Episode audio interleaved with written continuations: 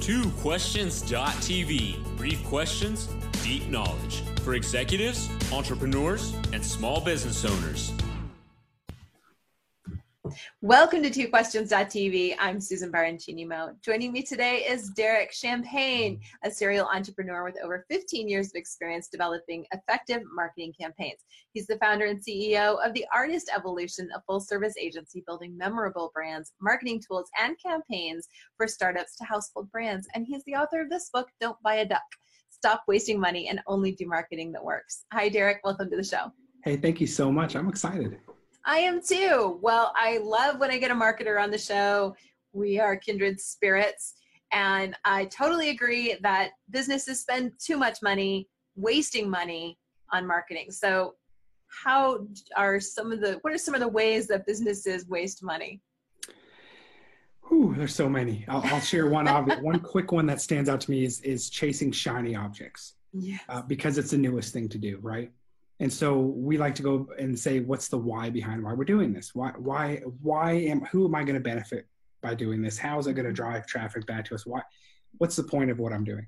But often I challenge anyone to log in. If you're a marketer, if you have a business to log in to Facebook and not see some kind of new shiny object marketed to you this week. Oh yeah. And, hey, I'm guilty of trying all of them because as a marketer, we like to see the new ones. We're supposed to know what's going on. We need to test and see what's going to work for our clients, right? So we look at them but I understand it's fun when there's a when there's a shortcut to get somewhere. Why would we'd be foolish not to do it? Right. But the problem is if there's not a good plan and if we don't really understand the environment of our customer and where we're trying to reach them and how we're trying to break bread and have a relationship with them, then the shiny objects can be a distraction. And I'm all mm-hmm. about strategic planning, not to strategic plan to death, but to have a good plan that makes sense and execute it. And if you keep hitting shiny objects, you're going to get distracted from hitting those goals. So that's one. Uh, another one is when when a, a, business simply doesn't know what works. They're just spending. We call band-aid marketing, right? They're seeing what sticks. They're they're throwing a dart and hoping it hits that bullseye, and they just don't know, and they just keep outspending. And we've seen many companies outspend, just keep continue to outspend, outspend, outspend without knowing what works. And so, in my book, I do mention stop spending money for a few minutes and read yes. this because I challenge. My challenge is this: we can all be smart marketers I feel like marketing, and, and maybe I'm hypersensitive to this, and maybe you are too, Susan. I'm not sure, but but you know, marketing can be can become a dirty word. It's kind of a necessary evil for some businesses, and they're like, yeah. And as an agency, we our job is not to convince them, but to be an ally and a partner to businesses and show them, hey, we're not here to use the big words. We're not here to do a crazy spend. We're here to do what, what works, what makes sense. So there's kind of a necessary relationship, whether you love marketing or not. You've got to learn it. Either that, or you've got to trust somebody to do it and if you don't trust an agency, then you need to learn the marketing. We see either that or we see businesses that are afraid and they, I call the ostrich, and they put their head in the sand. They go, I'm just going to ignore yes. it. It's going to go away. And it doesn't go away. And we work yeah. with businesses that have been around for what we call wounded birds. Maybe they've been around for 80 years, 100 years. But then all of a sudden, and they're, and they're untouchable until they're not. Yeah. And suddenly technology comes in and social media comes in and a, com- a competitor comes in and the competitor is not who they thought it was going to be. It's right. technology. They thought it was going to maybe someday, if it's a bank, thought a smaller bank might come in, or if they're a big manufacturing company, they thought maybe someone someday would make a comparable widget. But technology either made them irrelevant or their competitors understood how to use social media better, and suddenly they're going, "What do we do now?" Yeah. And so, and, and some of them do nothing and they become obsolete and they, they are here in their life cycle, their business, which is this legacy, amazing legacy of what they built and employed hundreds of people and done all these big things. And then all of a sudden, with not understanding their landscape now, they're suddenly on quick decline.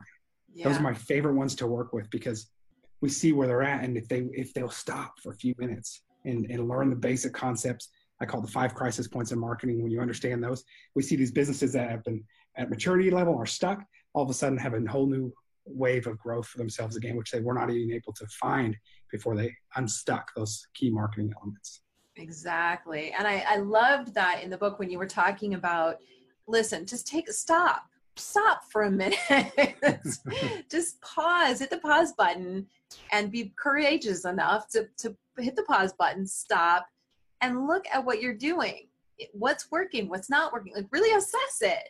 Because there right. it I think I heard you use the word environment and, and I call it the marketing ecosystem. Mm. And and I think, you know, it's difficult to build that and and to know okay it's all a part of the bigger system. It's all a part of the same thing and each one plays off of the other. And it's not just like you know we see all these you know shiny objects where they're like oh you know instagram is the way to sell now. Oh okay right. let's go do instagram. Oh influencers are the way to sell now. Oh let's go do influencers. Right. oh we're back to facebook again. Facebook ads are new again. Okay let's go do that.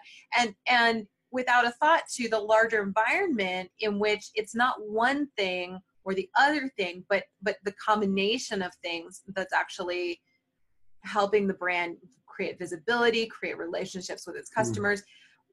where do where does a brand start though if they've got this whole you know mishmash of things which is where most companies are i find right. they've just got wait you know okay we've started doing this we did this because we thought we were supposed to and all the others in our brand were doing or our industry were doing it and they just have this weird mishmash of, of strategies where does a brand start to go right. okay here's what the ecosystem is this is how we sort of cull out the the losers and keep the winners and and build that system. Great question. And my suggestion is always and i'm a simple guy it's it's do what works right? We talked mm-hmm. earlier about podcasting equipment. I, I, spent the first several months of mine recording and i thought i did it right handed to a producer and he said you know you were recording on your mac the whole time. You weren't even using the microphone. Like, but it worked. We it. We found a solution. It got out there. People we figured it out right? So yeah. i say go back to the basics so make sure your microphone's working there's my example. And in business, a lot of times they have this mishmash and they don't go back to check the basic settings. Right. And that's what I'm here to teach you is we understand advanced level marketing. We build all kinds of strategies for some big brands.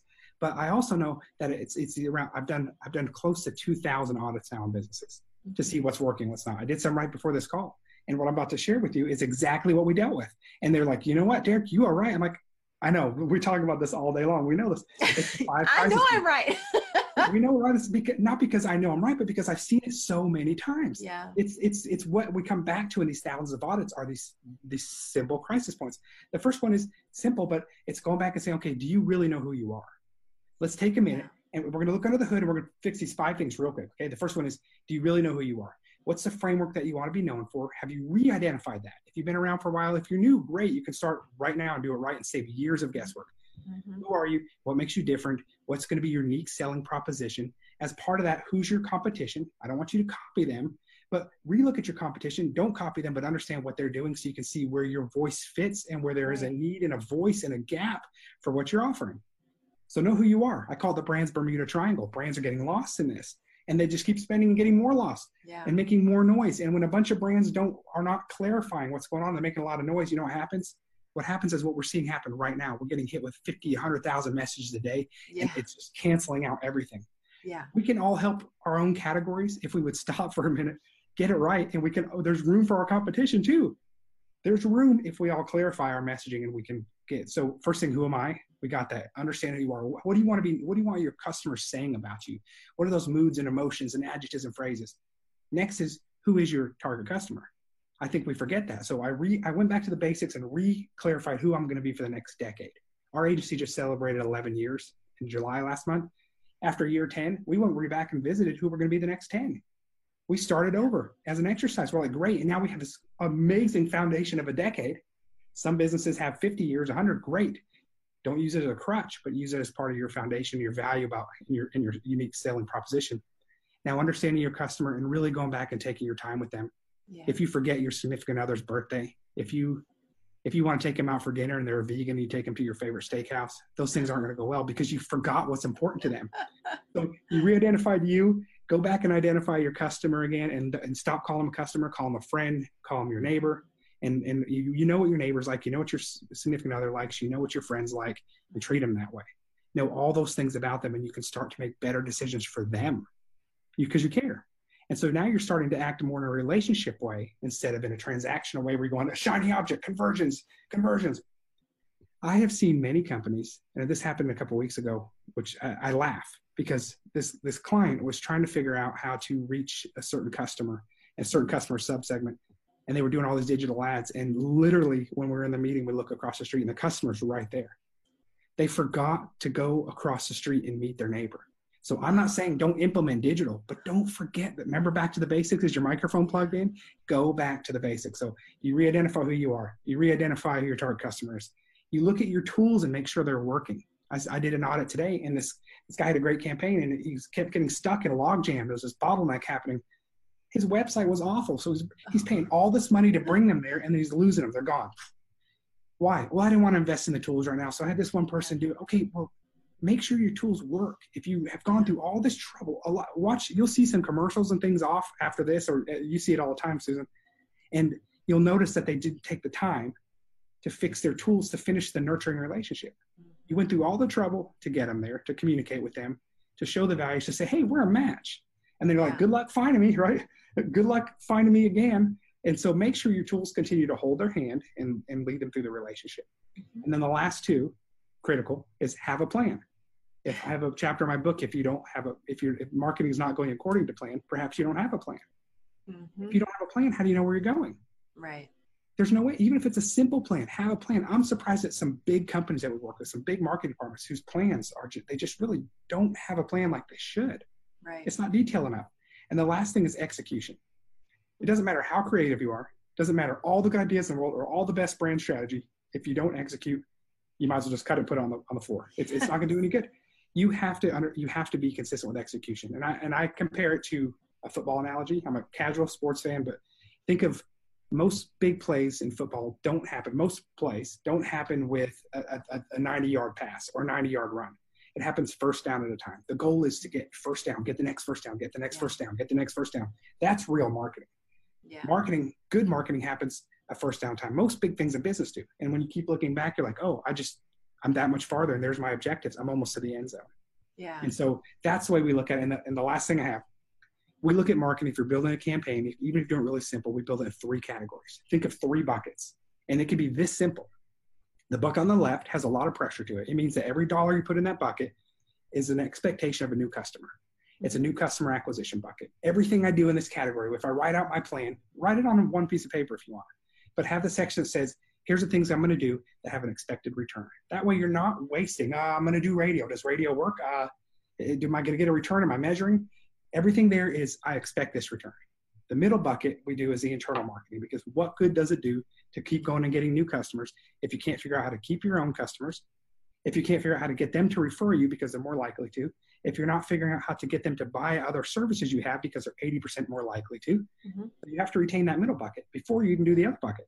So your external your internal, and the last category we have, which gets often overlooked and undervalued, is the blue skies goodwill category.